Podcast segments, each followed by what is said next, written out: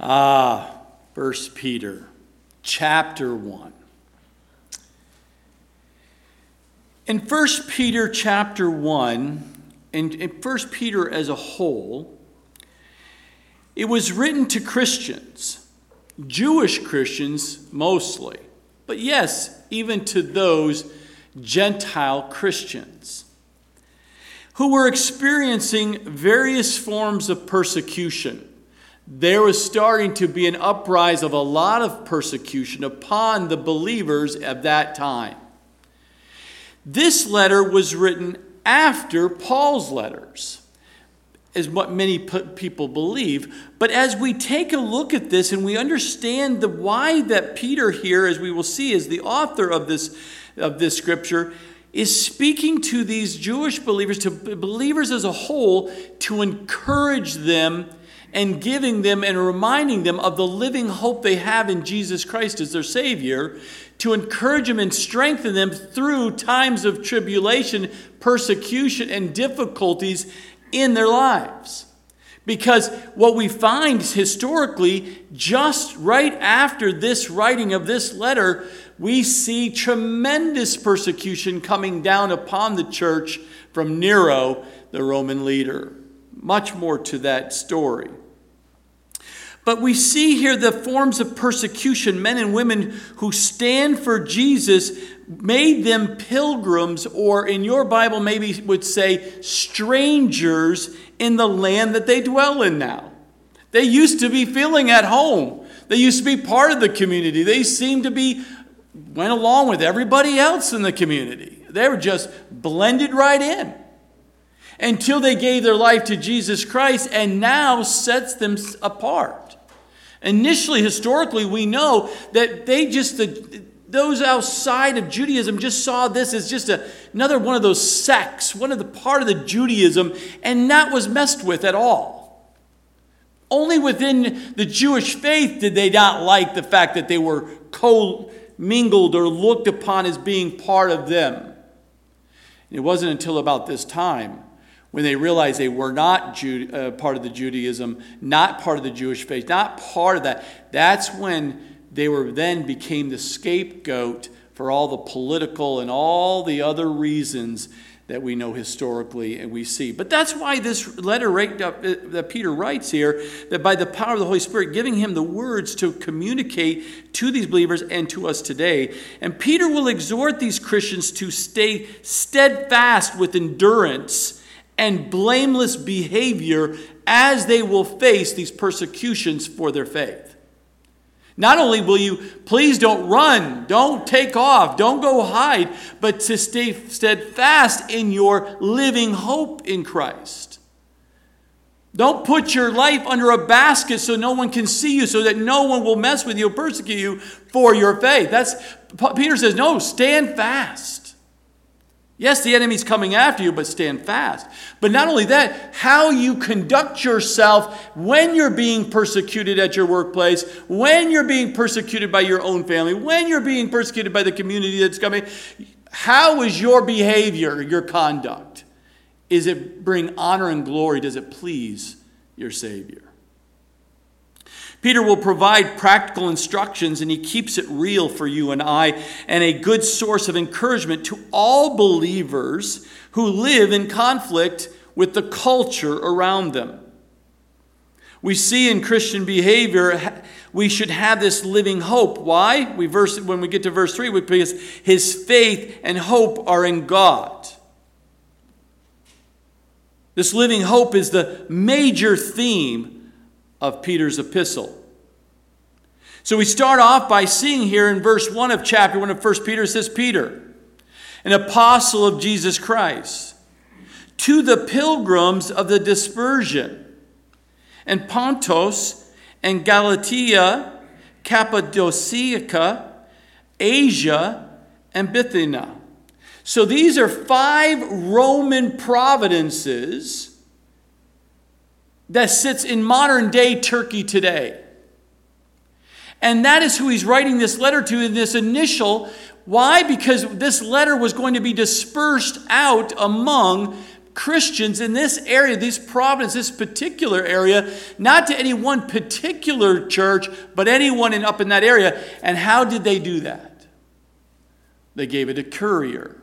They gave it to someone who would then go from church to church and they would read this letter to those who believed, house to house through these five regions, to encourage them through the persecution they were facing. Now it's interesting, the author is very clear here in verse 1, identifies the author here of 1 Peter as Peter, but notice it's Peter, an apostle of Jesus Christ. Two side notes for those taking notes. It appears in 1 Peter, and when you get to chapter 5, verse 12, uh, Peter apparently employed Silas as his secretary to write down these words. I believe he also used Silas as being the courier who would take it up through these five providences to deliver from church to church eventually. We see that during this period of time, as Silas is from a, is a Jew, uh, from Jerusalem Christian and was a Roman citizen. We see that in Acts chapter 16, verses 36 through 57. And because of this Greek Roman background, he was a, had a great command of the Greek language, was, which was important. Why? Because Peter did not. That wasn't his primary language. Aramaic was his primary language. The other side note is that you can parallel this letter with the book of Acts. It parallels between these two Peter's sermons according to the Acts and here I'll give you a couple of examples for you to just go back and ponder on that is 1 Peter 1:20 and look at Acts 2:23 and see how they match. The other one is in 1 Peter chapter 4 verse 5 with Acts chapter 10 verse 42. That's why we read the whole counsel of God. And when you're reading through the Bible, uh, through a, in one year, reading through the scriptures, you will see these things starting to come together as you see and read in Acts and also in First Peter. Now, when did this date take place? Well, Peter wrote this epistle, many believe, apparently just before or shortly after the beginning of Nero's persecution on the church in AD 64. You can go and capture a little bit of that hint in chapter 2, verses 13 and 14. The audience of this letter is addressed to the Christians scattered throughout these five Roman provinces from the, uh, the peninsula of Asian Minor that you would hear it referred to, but also understanding that this that northern modern day Turkey. The churches were made up of both Jews and Gentiles. But in the language here, you're going to see that understanding, and as you know the scripture, that Peter was pretty much used by God to reach the Jewish faith where Paul was called to, uh, to rise up and to reach the Gentile faith, or Gentiles in that area. And as we see this, this letter does speak to both. And what was the purpose? It was a letter or an epistle that was understood as like a field guide written for ambassadors for the soldiers of God going out into hostile foreign land, they needed to have a, some kind of a field guide of how to deal with what the things they were going to deal with. How many times do you living and working and playing and even spending time on holidays with families and it feels like there's the enemy that surrounds you? But they're supposed to be your coworkers. They're supposed to be your family. They're supposed to be your, your the neighbors. But they seem to be your enemy and not in, in unity and how you think. Why? Because you're a believer and they're non believers. Light and darkness, you're not going to dwell together. So the question is, how do you handle this? And that is why Peter's writing this letter for you and I to, to learn how to handle persecution for our faith. Now, Peter knew that persecution would arise, so he carefully prescribed certain conduct designed to bring honor to God, the one we represent. But the purpose then of 1 Peter was to encourage Christians to face persecution, not to avoid the persecution by hiding so that true grace of Jesus Christ would become evidence to those who would watch your life. We see that noted in chapter 5, verse 12. Believe it or not, as much as you don't like it, and many times I don't like it, is that God uses the persecution, the trials and tribulations in your life to bring light to this fallen world, to watch you, how you handle yourself in the conflict that makes them awe and wonder. He's not losing it. No, he's not. Why does he seem to be still at peace and in joy and seem to be still strong and, and in his right mind? He's not gone squirrely. How could that be? Anyone else would be squirrely right now. And they're asking, they're scratching their heads, and they'll dance around you on that. Like, dude, like, where are you from? Like, what are you on? Are you like on some medication to keep you calm? Because you shouldn't be calm right now. You, you seem to be really at peace. What are you taking? Everyone tries to rationalize and justify somehow because in their own mind, they know how they would be. They would lose it. It would be a really bad day. But not as Christians as we mature and grow in, in, in, our faith, and our foundation is and not in the situations, not in the fiery darts that are thrown at you, not at the bombs that are th- you kind of lifted into you. No, no, no, that doesn't shake you because you have such confidence in the one who keeps you, who has you in the palm of his right hand. And we know that nothing can touch your life unless it's been Father filtered. And if He allows that to touch your life, it's because He's going to help you grow and mature through that, and you're going to become a bright light to the, all the fallen world around you to lead them to Christ. Did you know that? Are you up for the challenge? Do you desire that in your life? Do you desire to be used by God? I hope so. Because as the more you draw closer to Christ, the more you're equipped to do what? To take the bombs, take the fiery darts, to be the light, to example to this fallen world because people are, you know, are going squirrely on, on us around the place. Have you watched the news recently? Do you see the wrong being right and right and being wrong? Do you think this is, this is going to somehow in the next political moment or the next uh, weather change or the next change of jobs or change of relationships or change in this and change it, do you think that's going to change anything? Scripture is very clear how it's going to be in the end days. It'll be like the days of Noah. Selfishness will reign like no other. And so Peter is preparing, as he should, as a spiritual leader, prepare the people for what is to come. And that is why we're in the scripture today. Why we're in this book today, God designed so that we will learn to be prepared for what is to come or what you're dealing with already. This epistle gives a theology of practical exhortation and comfort for you and I as believers in our daily needs.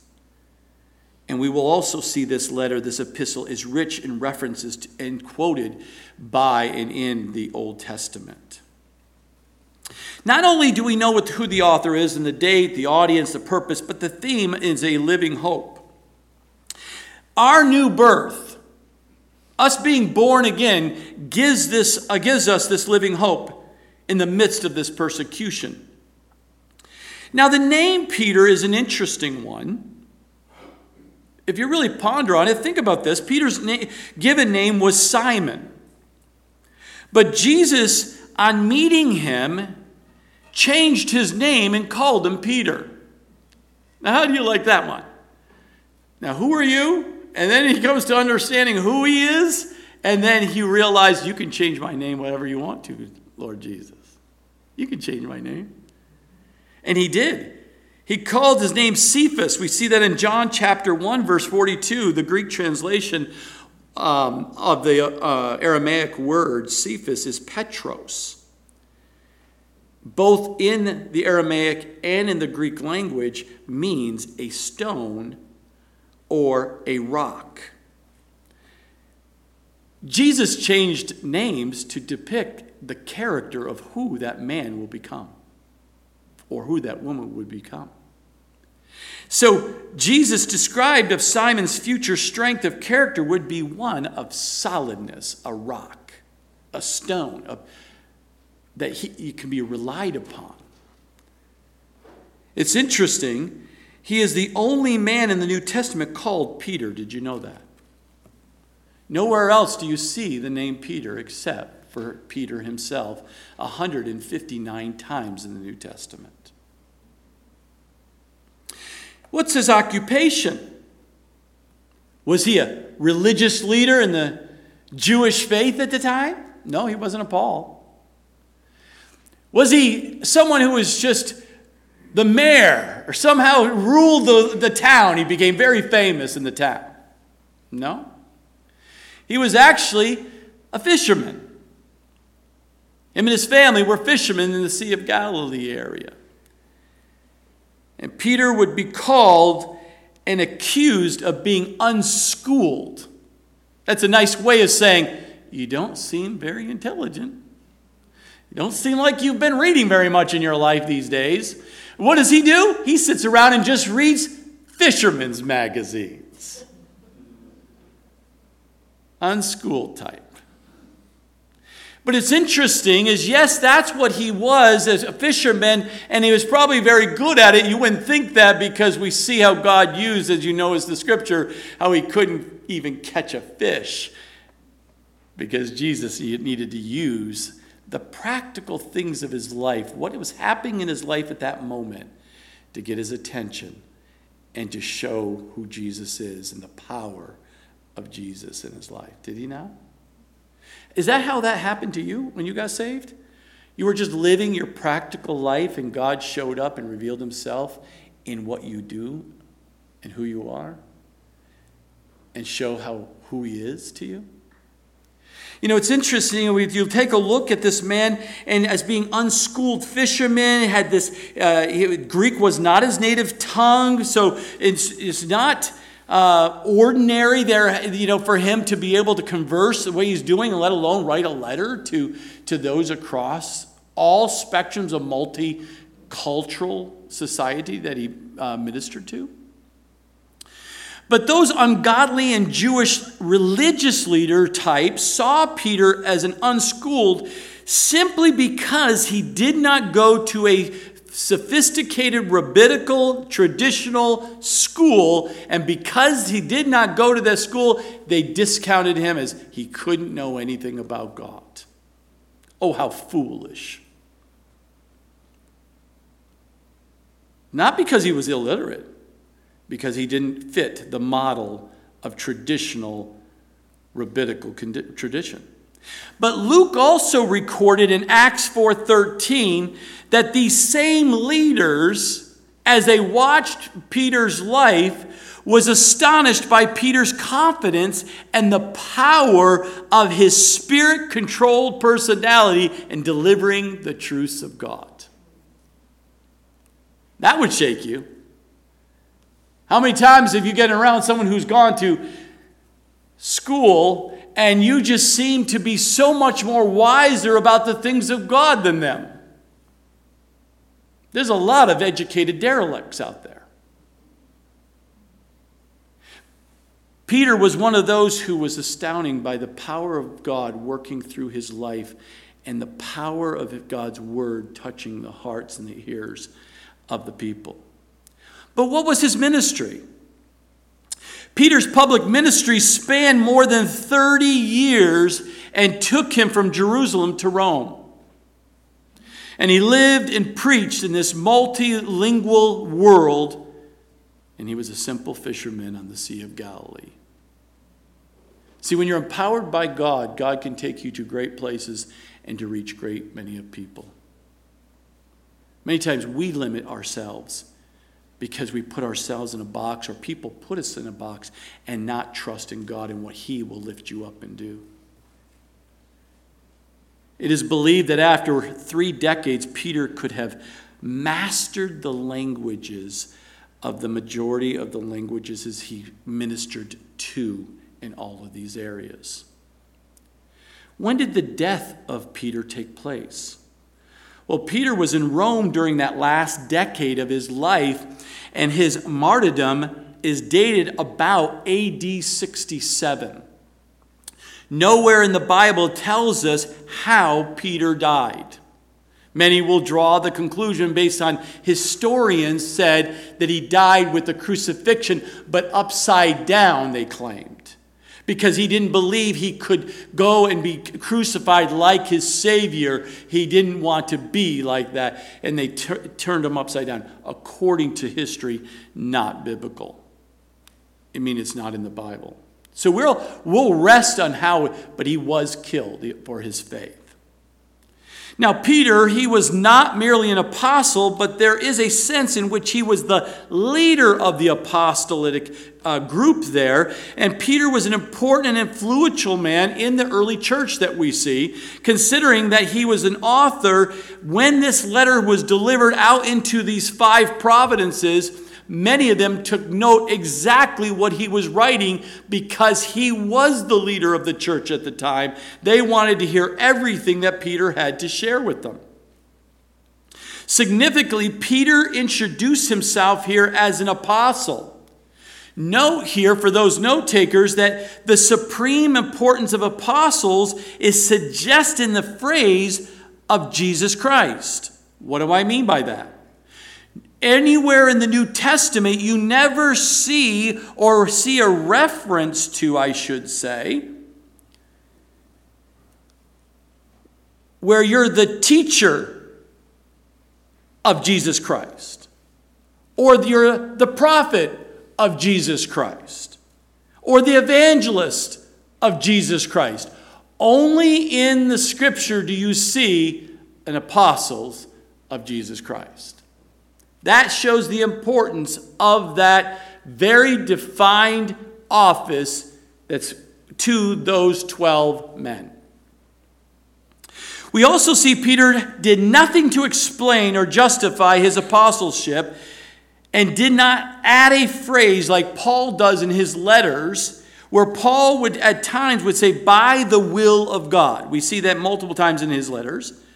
Peter didn't need to do that because it was very defined. They knew exactly who wrote, who read these letters, who Peter was. Now, Peter's name is mentioned in the Gospels more than anyone except the name of Jesus. Did you know that? Peter is the most named. No one speaks in the Gospels as often as Peter did. So when you read through the gospel, when you read through, you'll see Peter's a lot of talking from Peter. But Jesus spoke more to Peter than to any other individual. That means there was quite the com- uh, communications between those two, which would, would result in these few things that I think is very interesting to me. Jesus praised Peter more than any other disciple in the scripture. Jesus rebuked Peter more than anybody else in the scripture. Peter was the only disciple who dared to rebuke Jesus. Oh, but Jesus addressed Peter as Satan along with the other disciples, too. They had no problem speaking the truth to one another in many ways. Peter just had a problem of overspeaking what is not. Peter confessed Jesus more boldly and accurately to any than any other disciple as you read through the, the New Testament. He was always the example of boldly proclaiming and witnessing who Jesus is, but also we see Peter denied Jesus more forcefully and publicly than any other disciple.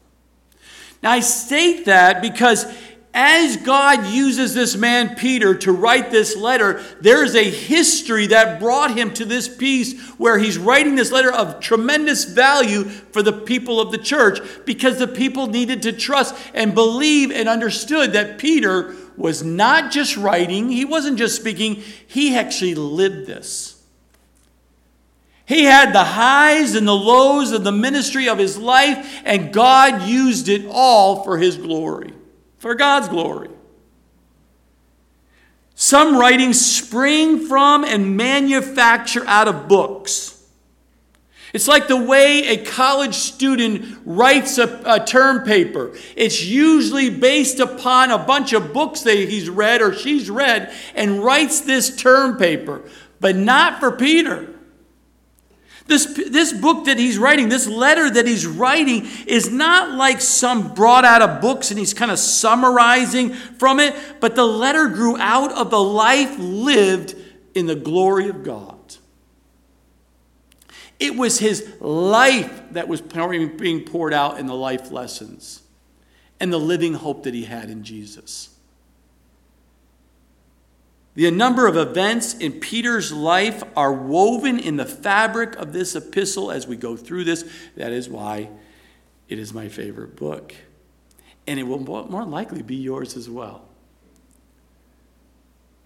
Now, since Peter is so prominent in the gospel records, what took place in Peter's life that shaped his life, that gave him this living hope? Well, let me go through a few of them. Peter put his nets out at the direction of Jesus to bring in a massive catch of fish, we see in Luke 5, and saw a massive miracle happen right in front of him. An experienced fisherman blew his mind because that was not that could have never happened. And then he realized with Jesus, it's amazing what can happen. Peter stepped out of a boat during a raging storm and walked on the water. That's kind of a normal thing to do, isn't it? Don't you think that would affect your life if God called you out on walking on water? Don't you think that would at least affect you in some way in your life? And putting your hope in Jesus? Peter was one who said, Lord, to whom shall we go? Because there was a question asked. You have the words of eternal life. Also, we have come to believe and to know that you are the Christ, the Son of the living God, we see in John chapter 6. Peter saw Jesus reconfigured in glory together with Moses and Elijah and watch him ascend right into heaven. That would be a life changing experience, don't you think? Peter was the one who asked Jesus, How many times should we forgive a brother? The sin against us. Oh, how much? What, seven times? That's a lot, I know, but is seven times? Oh, no, Peter. no. Keep showing up, Peter, regardless how you feel. You'll, you'll, you're going to learn. You're going to grow up. You're going to mature. You're, that's not the answer. How about Peter was the one who insisted that Jesus would not wash his feet, and then he realized after Jesus spoke, Oh, Jesus, please wash my whole body. I misspoke again. We saw that in John chapter 13. How about Peter heard Jesus predict that he would deny him three times, and Peter's reply after three years of walking with Jesus?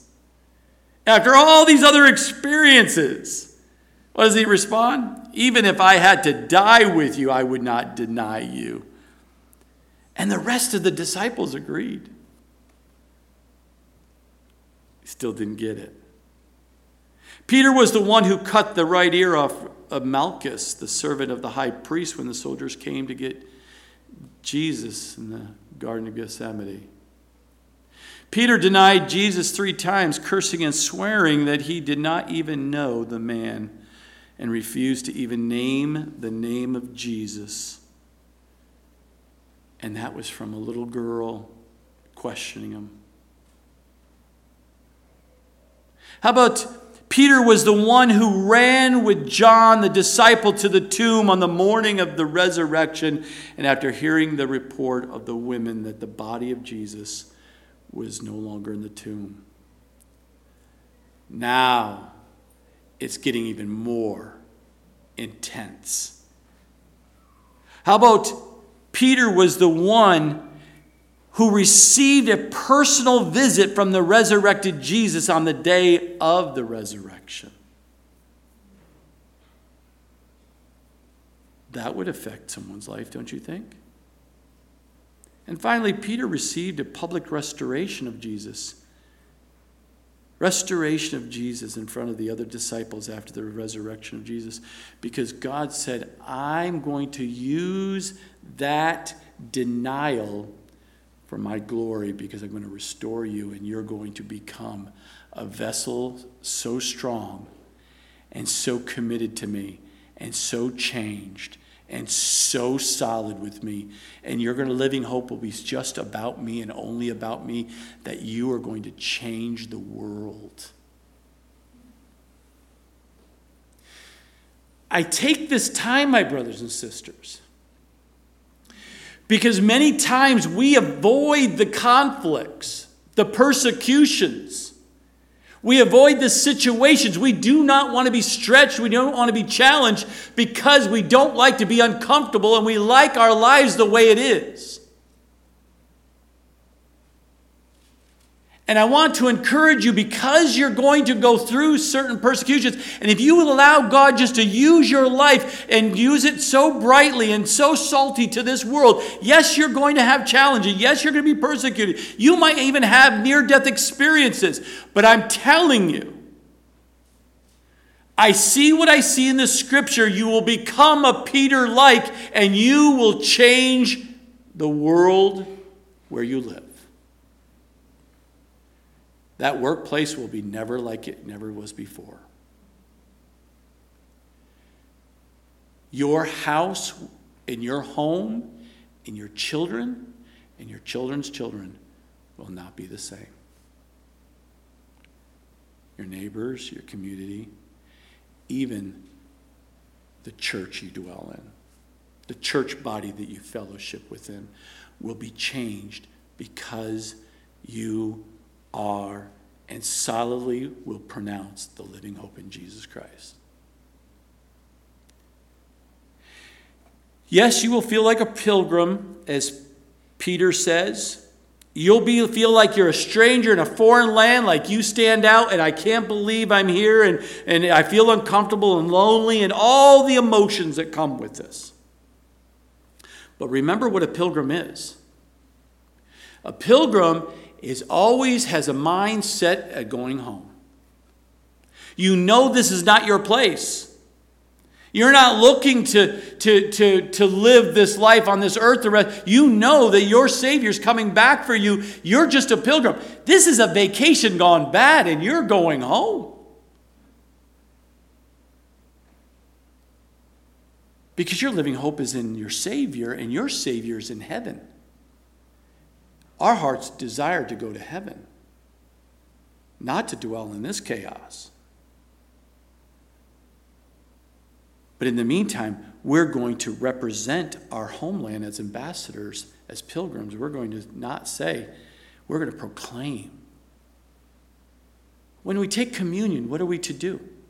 We take communion and we keep taking communion, recognizing the death and the resurrection and the living Jesus Christ we serve, and we continue to proclaim that truth until he comes and takes us home.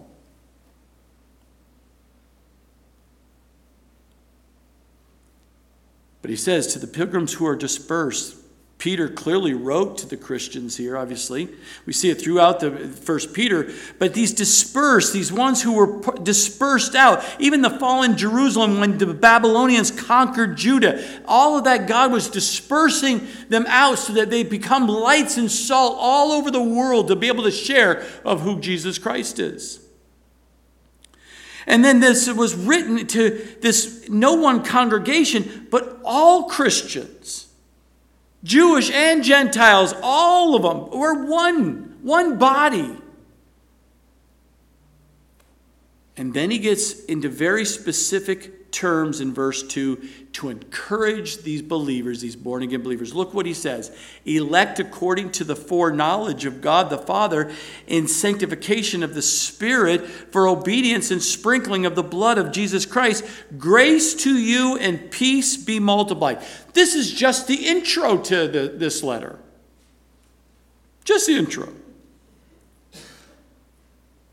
Peter's first description described his intended readers as remember, I want to encourage you, when the persecution comes, remember, you're born again.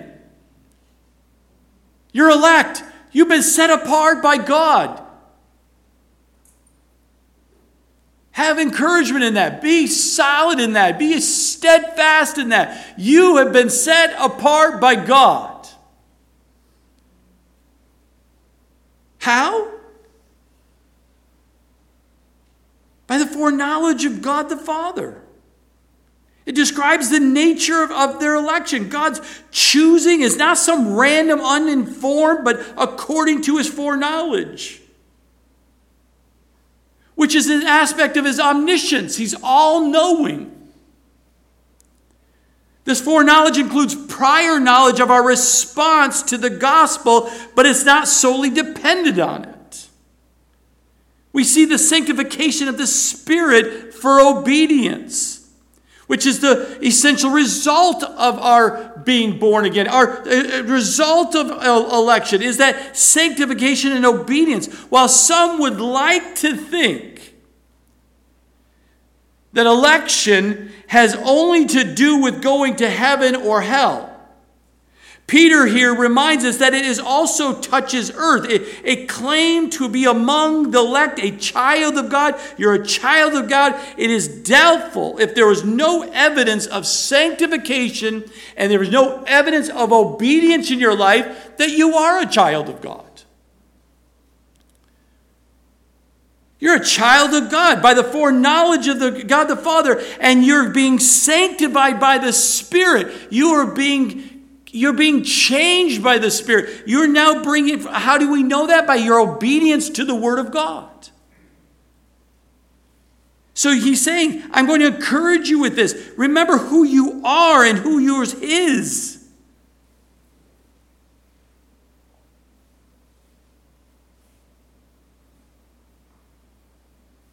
And the sprinkling of the blood of Jesus Christ.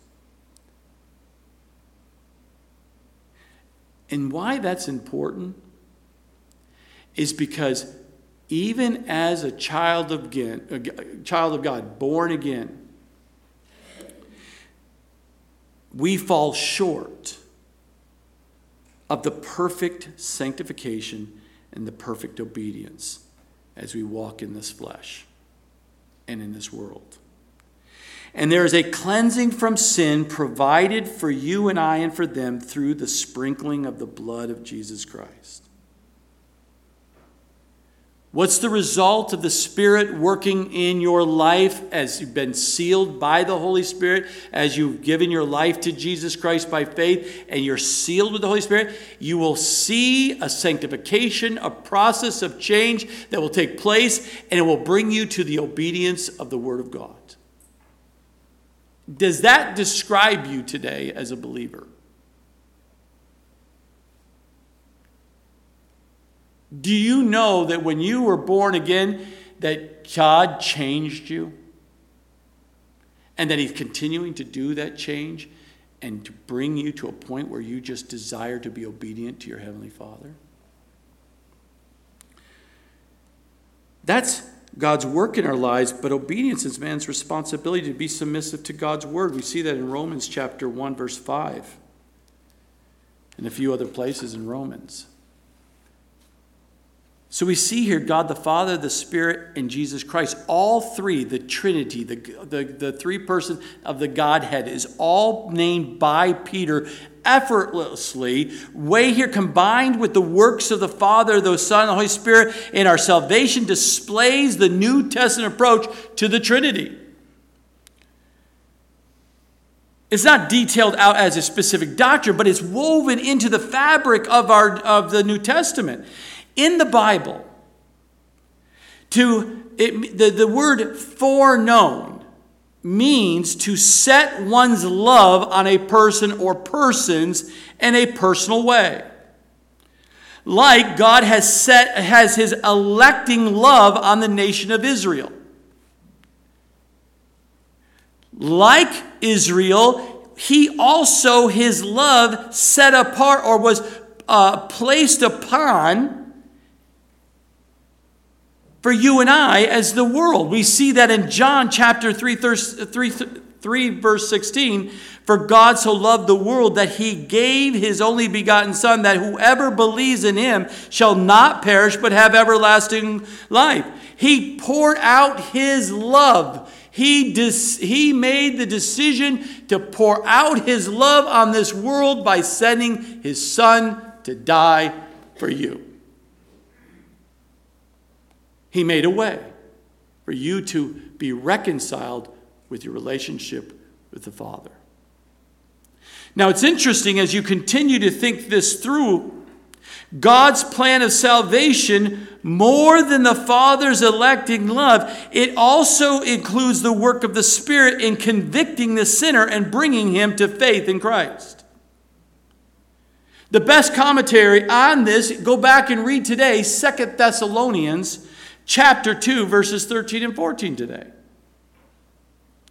But also, the Son of God had to die on the cross for our sins, or there could be no salvation. There would be no gift offered to man to accept.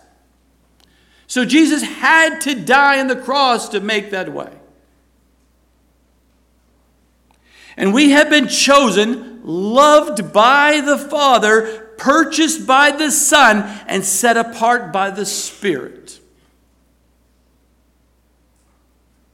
And it takes all three if there is to be a true experience of salvation or regeneration or a born again experience in your life.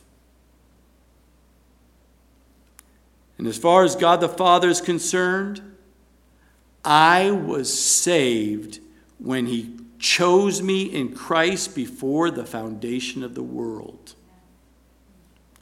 As far as the Son is concerned, I was saved when He died for me on the cross. But as far as the Spirit is concerned, you and I was saved on one specific day and moment in your life, and you were changed and sealed with the Holy Spirit. Do you remember the day of your salvation? And when we heard the gospel and chose to receive Christ and our life as our Savior, we were born again. Then it all came together, all three of those elements, but it took all three persons of the Godhead to bring me to salvation. If we separate these ministries, we will either deny divine sovereignty or human responsibility, and that would lead to heresy. And he finishes in this intro with grace to you and peace be multiplied. See, Peter brought a greeting that was very common to the Christians. He had the Greek culture element grace, and he had the Jewish culture element, peace or shalom. Now, in verses 3 through 5, we'll finish up with this. It says, Blessed be the Father, the God and the Father of our Lord Jesus Christ, who according to his abundant mercy has begotten us again to a living hope through the resurrection of Jesus Christ from the dead. This new birth that Peter starts off by establishing remember, you are a child of God. You are born again. You have a living hope. It is all based on Jesus that you follow. You've surrendered your life. You now live for Him. While you go through persecution, just keep your eyes on Jesus, the author and the finisher of your life. But we see here, blessed be. When Peter considered the salvation of God, his immediate response was to simply praise God. It motivated him to do God's work in his life, to change and be continue to go through the sanctification process because it just reminded him of his foundation of the fact that it's according to God's abundant mercy that he can you and I can even worship him. It's only because of his abundant mercy that we can do anything for him. That we would even have a living hope. All his goodness to us begins with mercy. It is from the mercy of our God that all of our hopes begin. When you talk to someone who has no hope, who has considered and dabbled around with, with uh, suicidal thoughts and things, is because their minds do not set upon the living hope. If you, God is going to use you in a life of someone who is on the edge and contemplating to try to get out of this, this misery and concern and situation, whatever it may be that's driving them, please share the living hope that you have in Jesus Christ. Because that's the only way this, they're going to come out of that darkness is by allowing Jesus to grab a hold of their hand and them to embrace the Savior and living hope that you have. To tell them about anything else in the scripture, you're, you're wasting your time. Bring them back to who Jesus is, according to the scripture, and what he's done in your life, so that they too will have a living hope and take another day. Because it says here, according to his abundant mercy, he has begotten us again. Begotten us again? What does that mean? when did the first time happen? You were born, and then you were born again. We see this, he has begotten us again. It's the wording of begotten of us again is different from born again in John 3 3, but the meaning is the same. Peter's idea is that when a person is saved, they are being made a new creation. We see that in 2 Corinthians chapter 5 verse 17. And when you understand that you're a new creation, you're not the old man being refurbished. You're a new creation. It should give you this living hope that we are born again, this living hope, because we have eternal life in a Savior who has conquered death himself. Our Savior was resurrected. Our Savior ascended into heaven. Our Savior sits at the right hand of the Father, and He intercedes for you. He talks to Heavenly Father about you and the love for you. Do you ponder on that? You should be meditating on that, especially when you feel down and out after being persecuted. You must immediately start worshiping God and pondering on the love that God has for you. The living hope is based on the living resurrected Christ. 1 Peter chapter 1 verse 21 when we get there. And it is the living hope because it is grounded in the living word of God. My hope is not based on my feelings. Can you want me to say that again? My hope is not based on my feelings. Because if it was based on my feelings, like the early first six months when I first got saved, you're on this emotional roller coaster, you would think, I'm saved. No, I'm not saved. Oh, I'm saved. No, I'm not saved. No, I'm saved. You'll be on a roller coaster. It'll make you squirrely. But once you have the foundation set that you're saved, Look what Peter says here to reassure them of the fact that their living hope is based on the living Word of God and has made it possible for the Son of God who arose from the dead to now to raise you up into a new, uh, as a new creation. What's the assurance here? Look at this. It says, to an inheritance incorruptible and undefiled that does not fade away, reserved in heaven for you. This word living means that the believer's hope is sure, it's certain, it's real, it's, it's, it is solid. It's, it's, it's, it's, it's the opposite of the deceptive or empty or false hope the world gives to people. Your hope is sure. The hope lives because it is set upon an inheritance that's incorruptible. It's pure. It's undefiled. It can never fade away because it is reserved in heaven. This world doesn't control it, the politics don't control it. God Himself controls all things in heaven. Do you believe that? Because this is an absolute significant contrast to any inheritance that you may be promised on this earth. I tell the girls, don't expect any inheritance from me. I, you know, I, I, I might. We had a dog. I said, I'm going to give it to the dog. That way I know the dog's going to be taken care of if your mom and dad's gone. There was no insurance for them in inheritance. But our inheritance in God is a sure, a guarantee. It won't fade away. It's not going to spoil. It's not going to decay. It's not going to dwindle. But let me tell you, my brothers and sisters, you cannot experience inheritance unless you're born again. Don't rely upon a false hope out there that you can just live however you want to and expect an inheritance. If you're not born again, if you're not a child of God, you don't get an inheritance.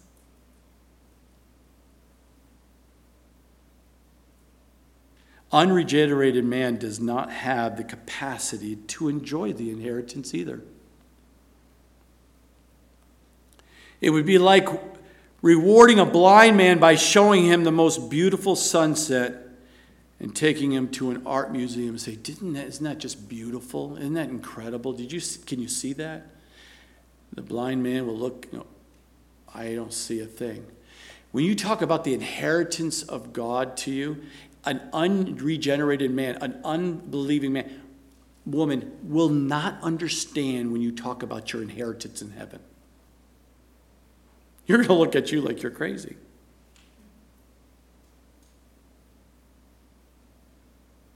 But in speaking with and witnessing to those who don't know Jesus, we shouldn't just tell them about the agonies of hell that they will experience in their current state we must also talk about the glories of heaven they will miss if they don't choose Jesus. Verse 5, this is probably the most encouraging note here in the beginning by Paul uh, by Peter, and that is who are kept by the power of God through faith for salvation, ready to be revealed in the last time. Pastor, I am weak and I'm tired. I don't know how I'm going to be able to keep going. It's okay. God's got this. Your salvation, your inheritance, your life is based upon the power of God through faith for salvation. It's based on God's power, not yours. The promise of our inheritance is certain because we are kept by the power of God. As a child of God, you have the full assurance of being kept by the power of God. This enables us to be endured through faith until Jesus is coming through the persecutions that we're going to face in our, uh, our belief in Jesus. God's power is the high tower. In the word here is a garrison. A garrison, an army, is our security that guides us and guards us from the enemy. We are kept by the power of God, but it is through faith and faith alone that that happens, meaning, meaning our faith we place in Jesus Christ. It's the person who is kept is a person abiding in continually in his relationship by faith with God. Abide in Christ jump on Jesus' back and have a hold on him and just love him and never want to desire to walk away from him. Such security, such a surety, such power.